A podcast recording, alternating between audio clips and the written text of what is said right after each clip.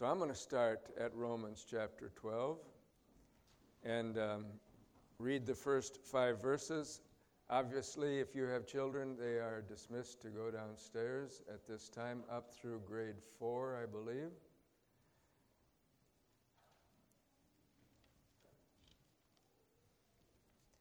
Open your Bible to Romans chapter 12. And I will use this as the beginning of my message.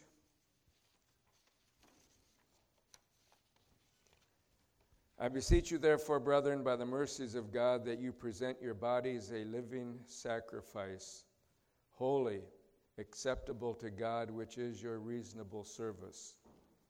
And do not be conformed to this world, but be transformed by the renewing of your mind, that you may prove what is that good and acceptable and perfect will of God.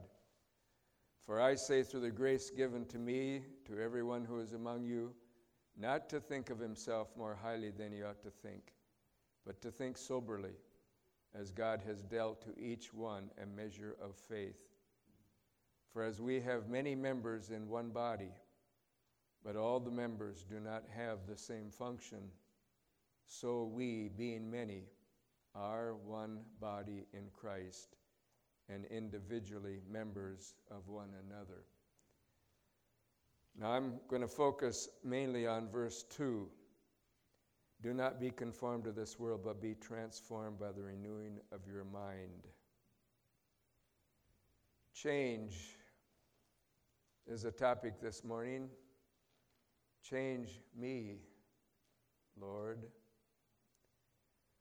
I asked my wife to give me some help on the subject of change, and so on the internet she found a few things dealing with change, and this one seemed appropriate. And this will be much in line with what the pastor commonly does as he begins. So listen.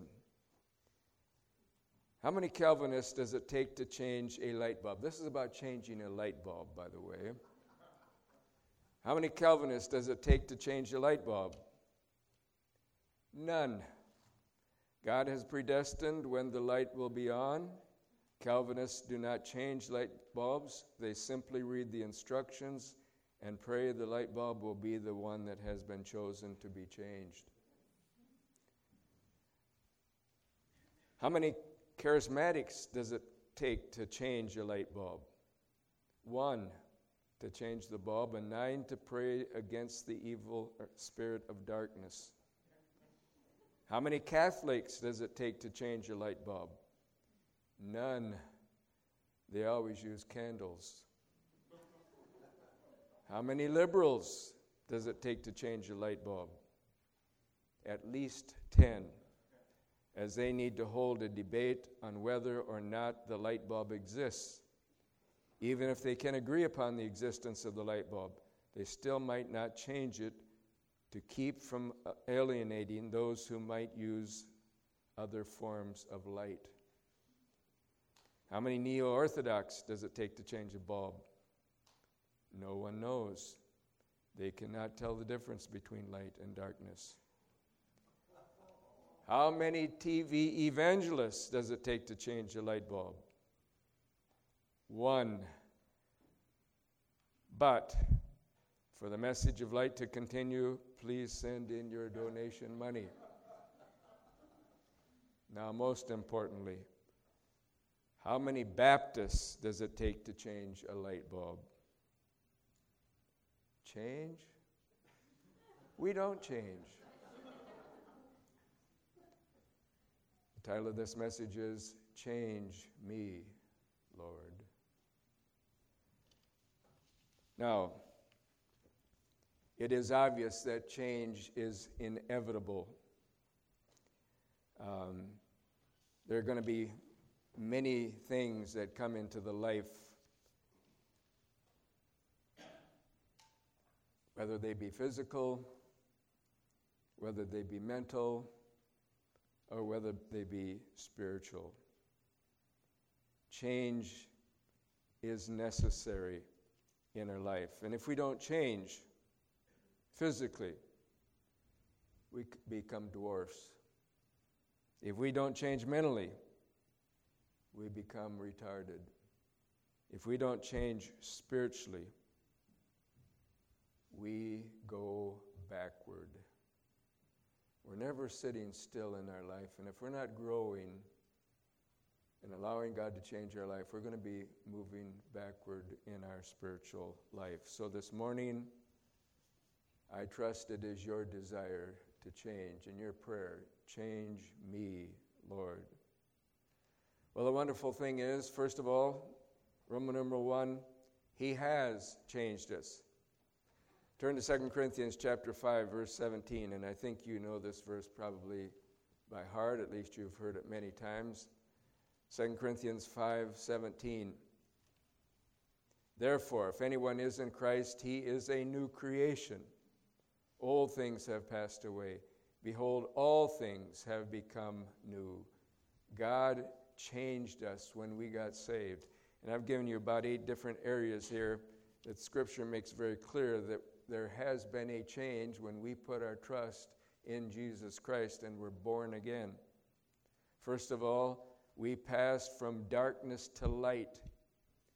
Ephesians chapter 5, verse 8 says, For you were once darkness, but now you are light in the Lord. Walk as children of light. Secondly, God has changed us from blindness to sight. In John chapter 9, Jesus heals a blind man. And after the um, Pharisees and the Sadducees reject all of this, Jesus says to them at the end of chapter 9, verse 39, For judgment, Jesus says, I have come into the world that those who do not see may see, and that those who see may be made blind. Then some of the Pharisees who were with him heard these words and said to him, Are we blind also? Jesus said to them, If you are blind, you would have no sin. But now you say, We see, therefore your sin remains. There's a wonderful change that God took place in our life when we were born again. We passed from darkness to light, from blindness to sight. Point C, we passed from death to life. If you still have John open, Turn to John 5:24. Jesus says, "Most assuredly I say to you, he who hears my word and believes in him who sent me has everlasting life and shall not come into judgment but has passed from death into life." D. We changed from dead in sin to dead to sin. Romans 6 2, Ephesians 5 1. Let me start with the Ephesians passage. Ephesians chapter 2, verse 1.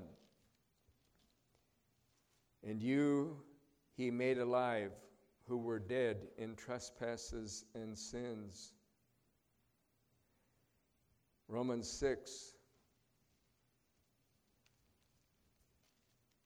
We'll come back to Romans several times. Romans 6, let me read the first two verses. What shall we say then? Shall we continue in sin that grace may abound? Certainly not.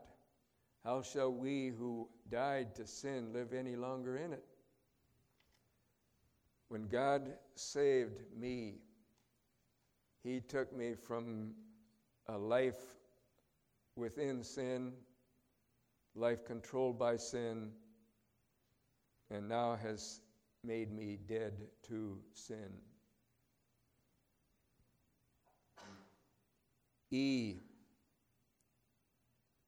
When I was born again, and if you're born again, God caused us to pass from a slave of sin to a slave of righteousness.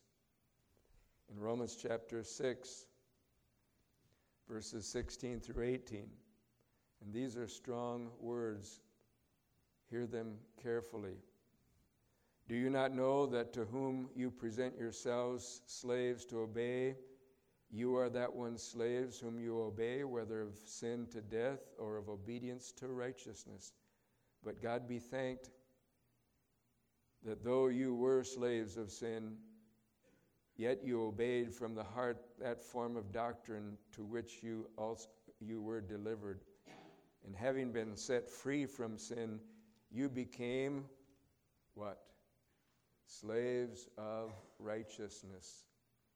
God has changed us to such a degree that just as we easily sinned in the past, now we should e- so easily live a life of righteousness through the indwelling Holy Spirit. F, we passed from an old fallen, from being an old fallen man in Adam to a new restored man in Christ. Turn to the book of Colossians. And I trust you'll keep these verses handy for your life in uh, future days. But in Colossians,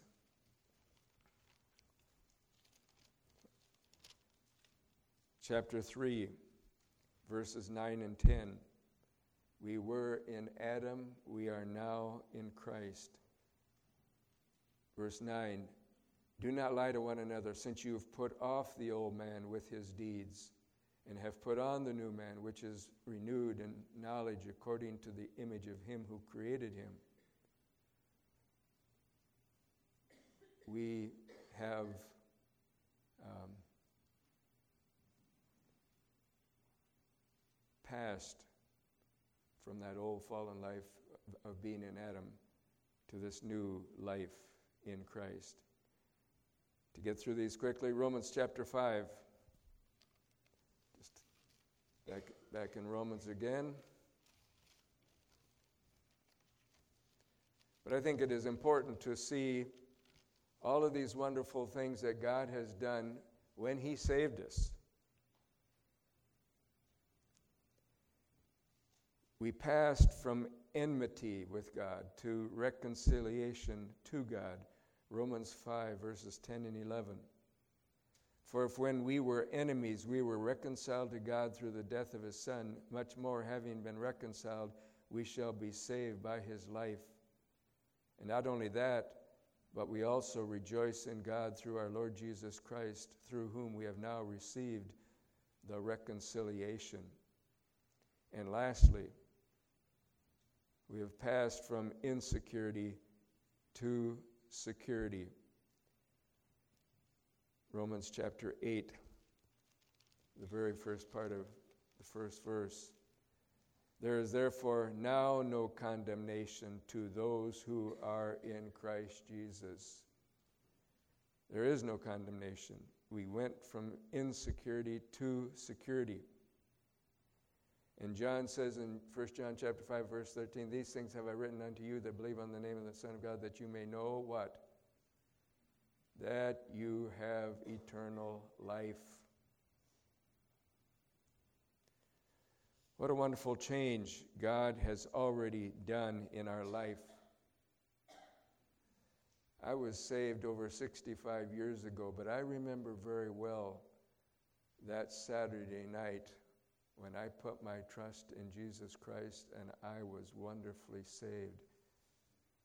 When you see a person get saved who realizes all of these things have happened, uh, they're all excited. There's something new and different about their life. And I remember even as a nine year old boy that I had passed from hopelessness to hope and abundant life. And that Sunday morning, I went to my younger sister and said, I was saved last night. I was born again. I don't remember what exact words I said, but I know that it influenced her so much that she walked down that aisle Sunday morning and was saved. Well, she wasn't saved, but she went forward to get saved. When she was in her early 20s, I was working in a church down in Iowa. And she came down to visit me, and I spoke at a Youth for Christ rally on a Saturday night, and she came forward and receive Christ as her Lord and Savior.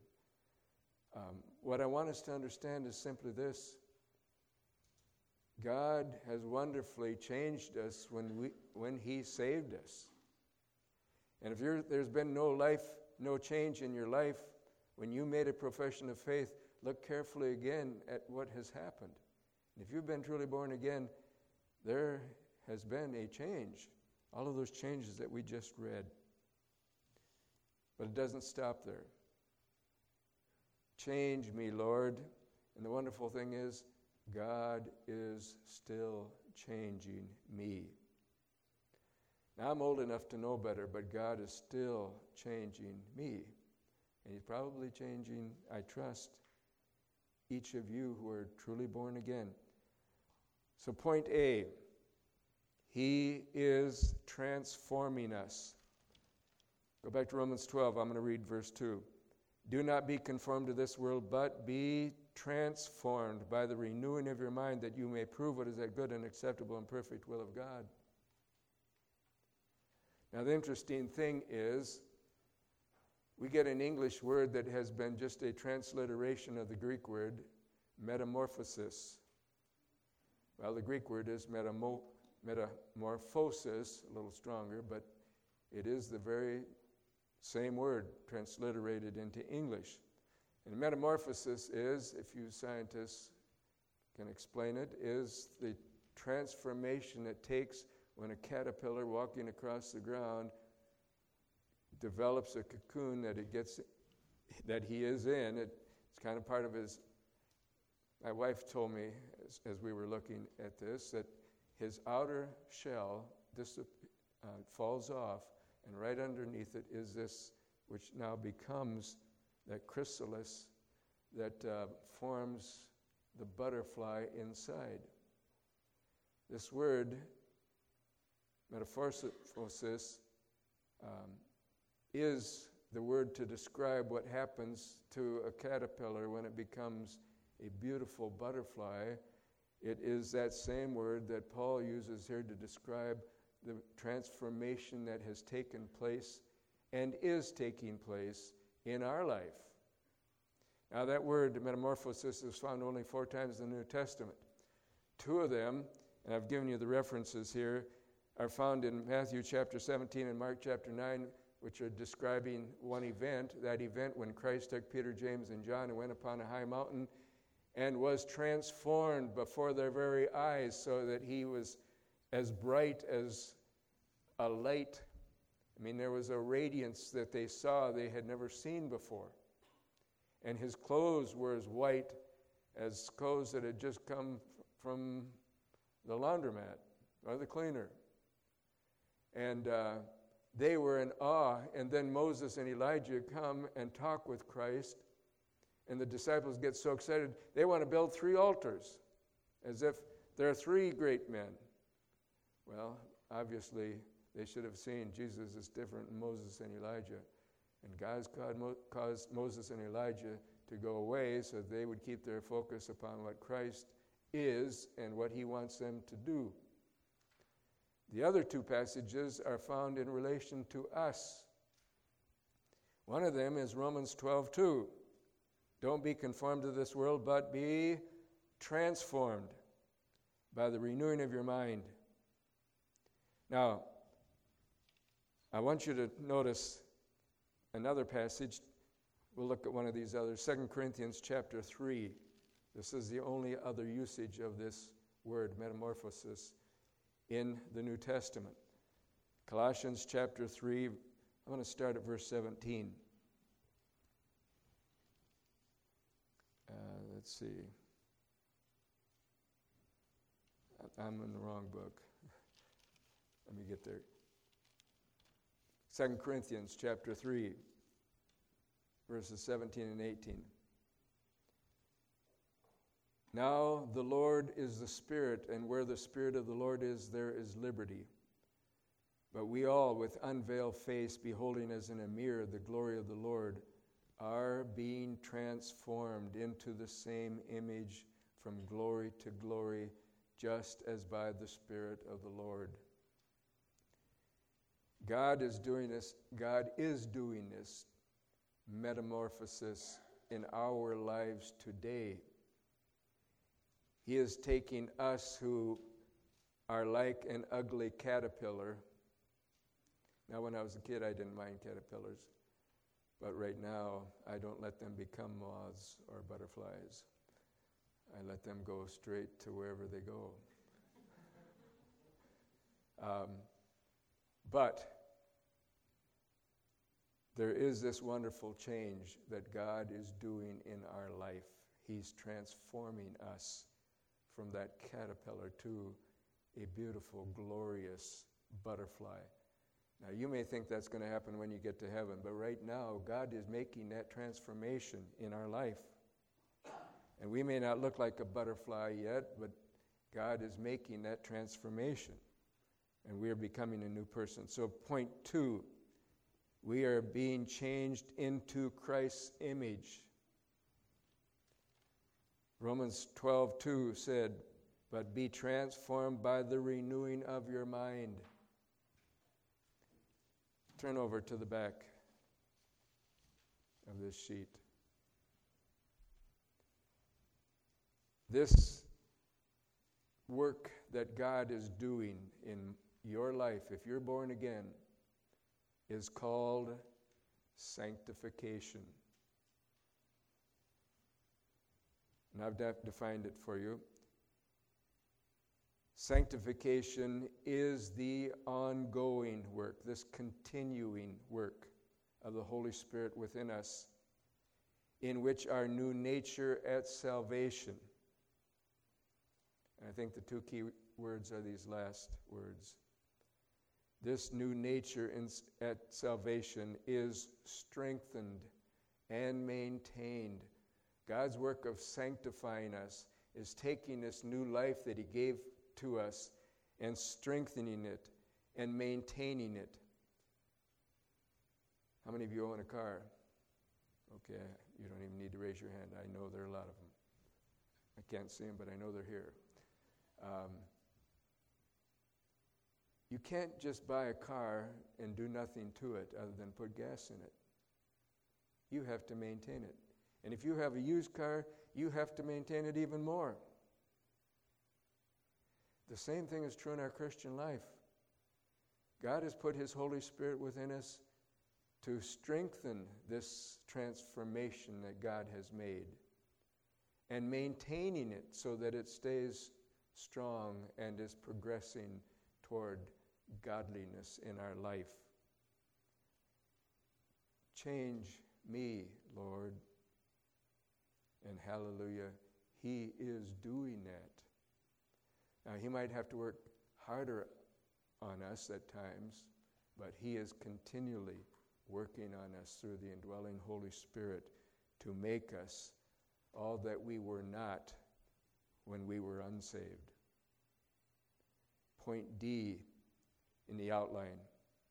So, what is our part in this continuing change? Well, Romans 12 2 said, Be transformed by what? The renewing of your mind. So, God is doing this work within us. He is renewing our mind, He's changing our thinking. And your thoughts about life and about your relationship to God and about everything that's in the Word of God, hopefully there is a growth and a better understanding throughout the Word of God of what God is doing and the things that God is changing in your life. I've given you here quite a few passages. Let me read just a few of these that show this change of mind, this change of heart this working of the Spirit of God within us today that is changing us. Romans 6 6. Knowing this, that our old man, what we were before we were saved, was crucified with him, with Christ, that the body of sin might be done away with that we should no longer be slaves of sin. For he who has died has been freed from sin. Now, if we died with Christ, we believe that we shall also live with him.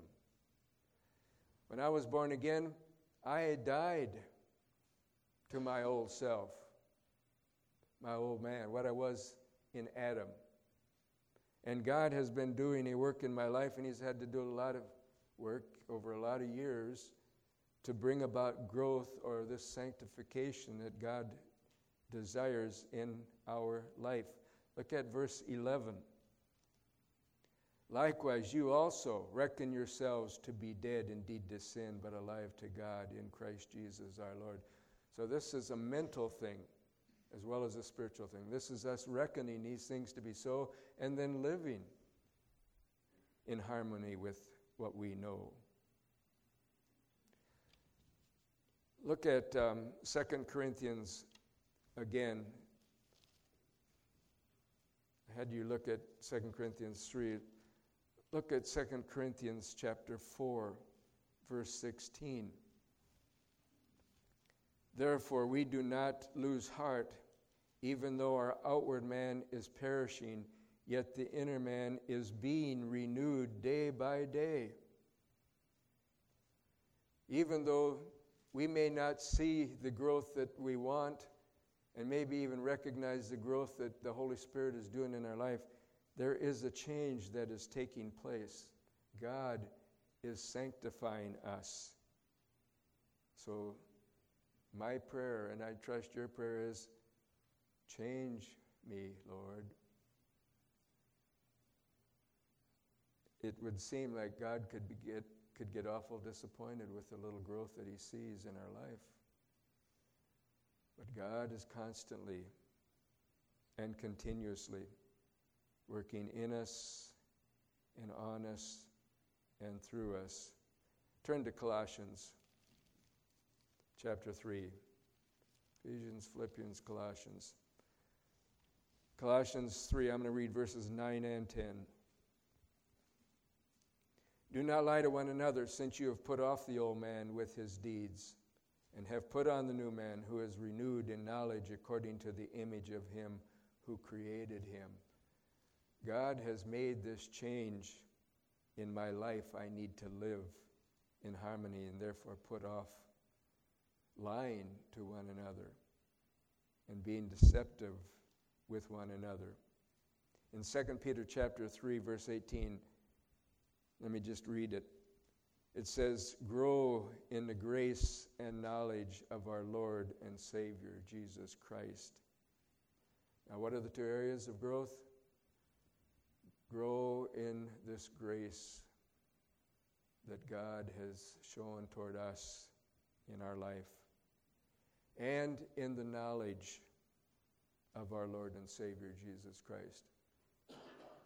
If we don't know Jesus Christ better today than we did sometime in the recent past, we are not growing. And part of God's sanctifying work is to cause us to grow in grace and knowledge of Jesus Christ. So, I've left two blanks here. Sanct- it's going to be a definition of sanctification, sort of. Sanctification is our growing in our knowledge and likeness of Jesus Christ. After being saved over 60 years, I should have grown a long way from what I was 50 years ago, and 40 years ago, and 30 years, 20 years ago. I should be growing in my knowledge of Jesus Christ, and I should be growing in that I become more like Christ in my thoughts and in my deeds. And the wonderful third point is three, God will change us completely. What do we call this complete change? In the future? Glorification. Look at Romans chapter 8. Romans chapter 8.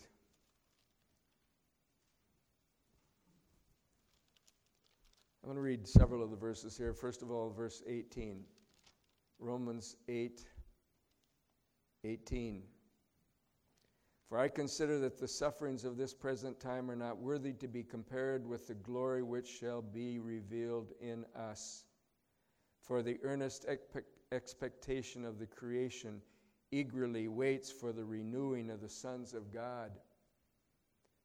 Paul is saying here that even creation around us and all the creatures that are part of it are waiting for that day when God glorifies his people and with it all of creation. That day will come. What a glorious day. Look at verse 23 and 24. And not only this, but we, we also, who have the first fruits of the Spirit, even we ourselves, grow within ourselves, eagerly waiting for the adoption, the redemption of our body. See, when you got saved, your body didn't change.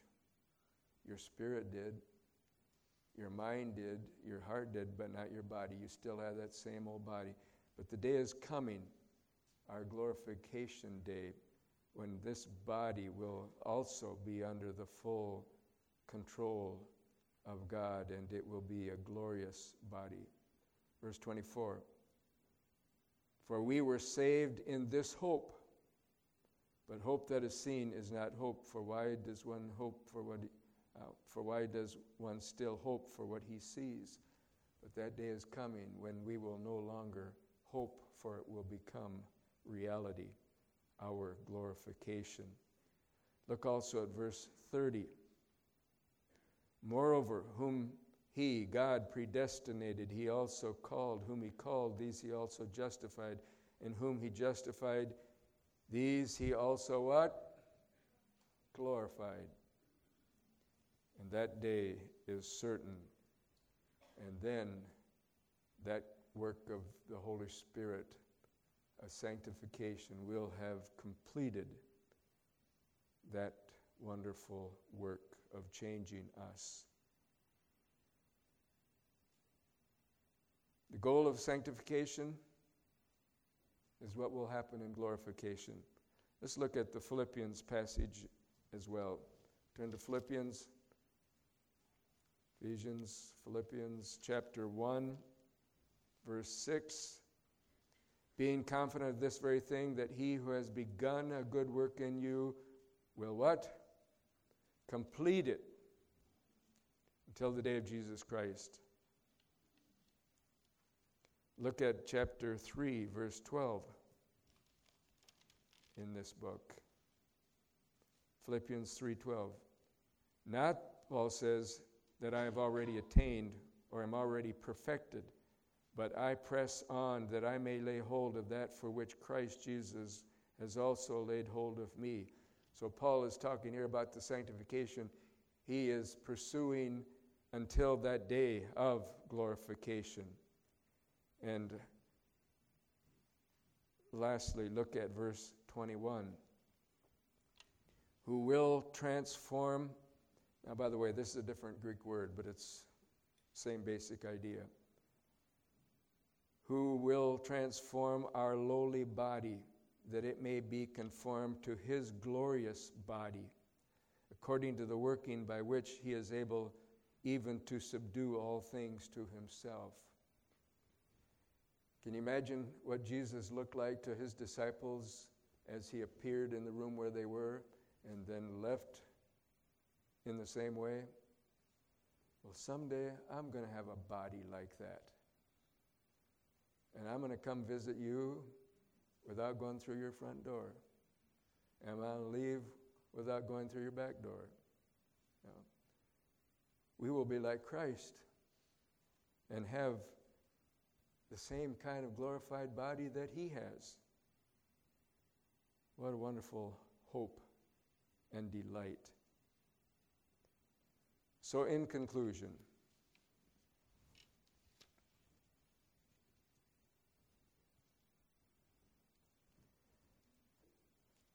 I think it's important for us to realize the changes that God has made in our life.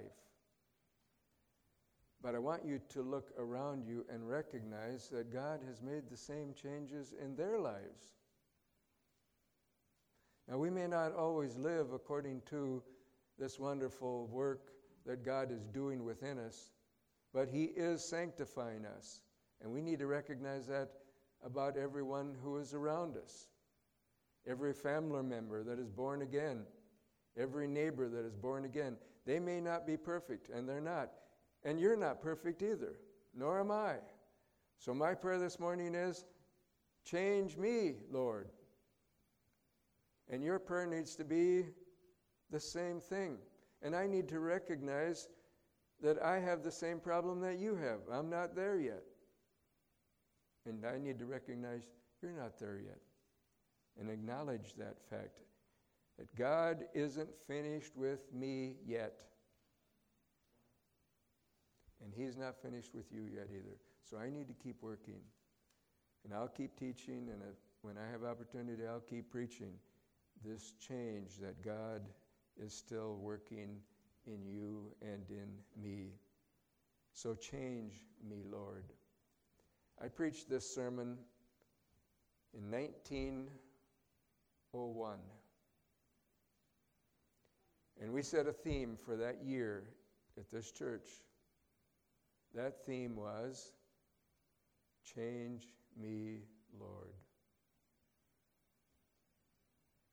And we had the people write on a little card and put in a sealed envelope one change they wanted God to do in their life that year. So I want you to take a mental card and write on it with an invisible pen what you want God to do in your life in the next, let's say, 13 months. We'll include December along with all of 2017 of what God wants to do in your life. And one area in your life where you will let Him do that work. Now, don't tell me there's nothing wrong with your life. But there must be at least one area where you can grow in grace and knowledge of our Lord Jesus Christ. Now, I'm never going to see this. No one else is ever going to see this except you because it's written in your mind. This is a change I want God to do in my life. Now, if you look at the sheet, point A, but we must work at it. Paul says in Philippians 2:12, "Work out your own salvation with fear and trembling." That's what I'm talking about today. To do these things that will cause us to grow in our Christian life. Point one under that. Without work, our movement is backward. If we're not growing in grace and knowledge of Christ, we're not just sitting idle we're sliding back in our Christian life. Point two note the vulnerable points in our lives. When are we most vulnerable?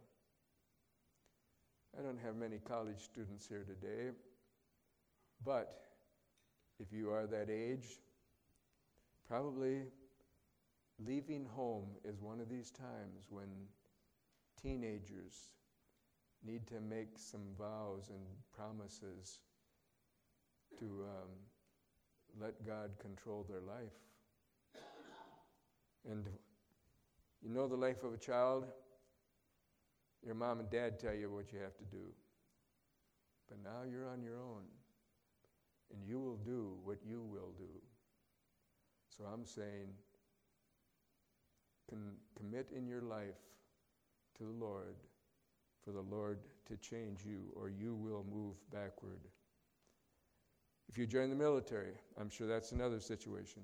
If you just go to work and you're around certain un- many, many unsaved and ungodly people, that is certainly a vulnerable time as well. When you get married, I think is another time where that change is very important. When we get caught up with some event in our life, you know, maybe your profession, maybe your work, maybe sports, when trouble comes into our life, and I speak more as an older person, then they concern mainly our health or our mind. But um, there are going to be times when we are vulnerable and uh, we need God controlling our situation. So, work regarding known sin. If there's a sin in your life, in doing marriage counseling, along with my wife over the years, uh, we have heard and been told, you know, there are a lot of things that are going to destroy a marriage unless they are dealt with and conquered. So I encourage all of you to take a careful look at your life and say to the Lord today, Change me, Lord, in this one area. Let's pray. Heavenly Father, we thank you that you are not finished with us, but you, through your Holy Spirit, are working on us. So, Lord, I pray that your convicting work might be strong now in every one of our lives, starting with me, but with everyone else, to face sin, weakness, failure in our lives. And Lord, change me. May we collectively make that our prayer today. Change me, Lord. And while our heads are bowed and our eyes are closed and no one is looking, as you look at your own heart, your own life, your own thinking, are you willing to say to the Lord today, there is one thing that I'm going to ask God to change in my life, and I'm going to pursue this because the Spirit of God has convicted me, and I wish to get victory in that area. Would you confirm that by simply raising your hand as an act saying, I'm serious about this and want to deal with this item in my life? Raise it now. Yes, I see many hands. I have no idea what these areas are, and I am not going to try to guess. I just have to look at my own life and raise my own hand and say, Lord, change me. Lord, I pray that you will bless everyone who has taken that step mentally and spiritually and give them, through the power of your indwelling spirit, victory in that area of their life. May they know and sense your grace and power in their lives right now. And may they know the joy and delight of that willingness to allow the Holy Spirit to do that work. We thank you, Lord, for your help in time of need. And we do ask this in Jesus' name. Amen.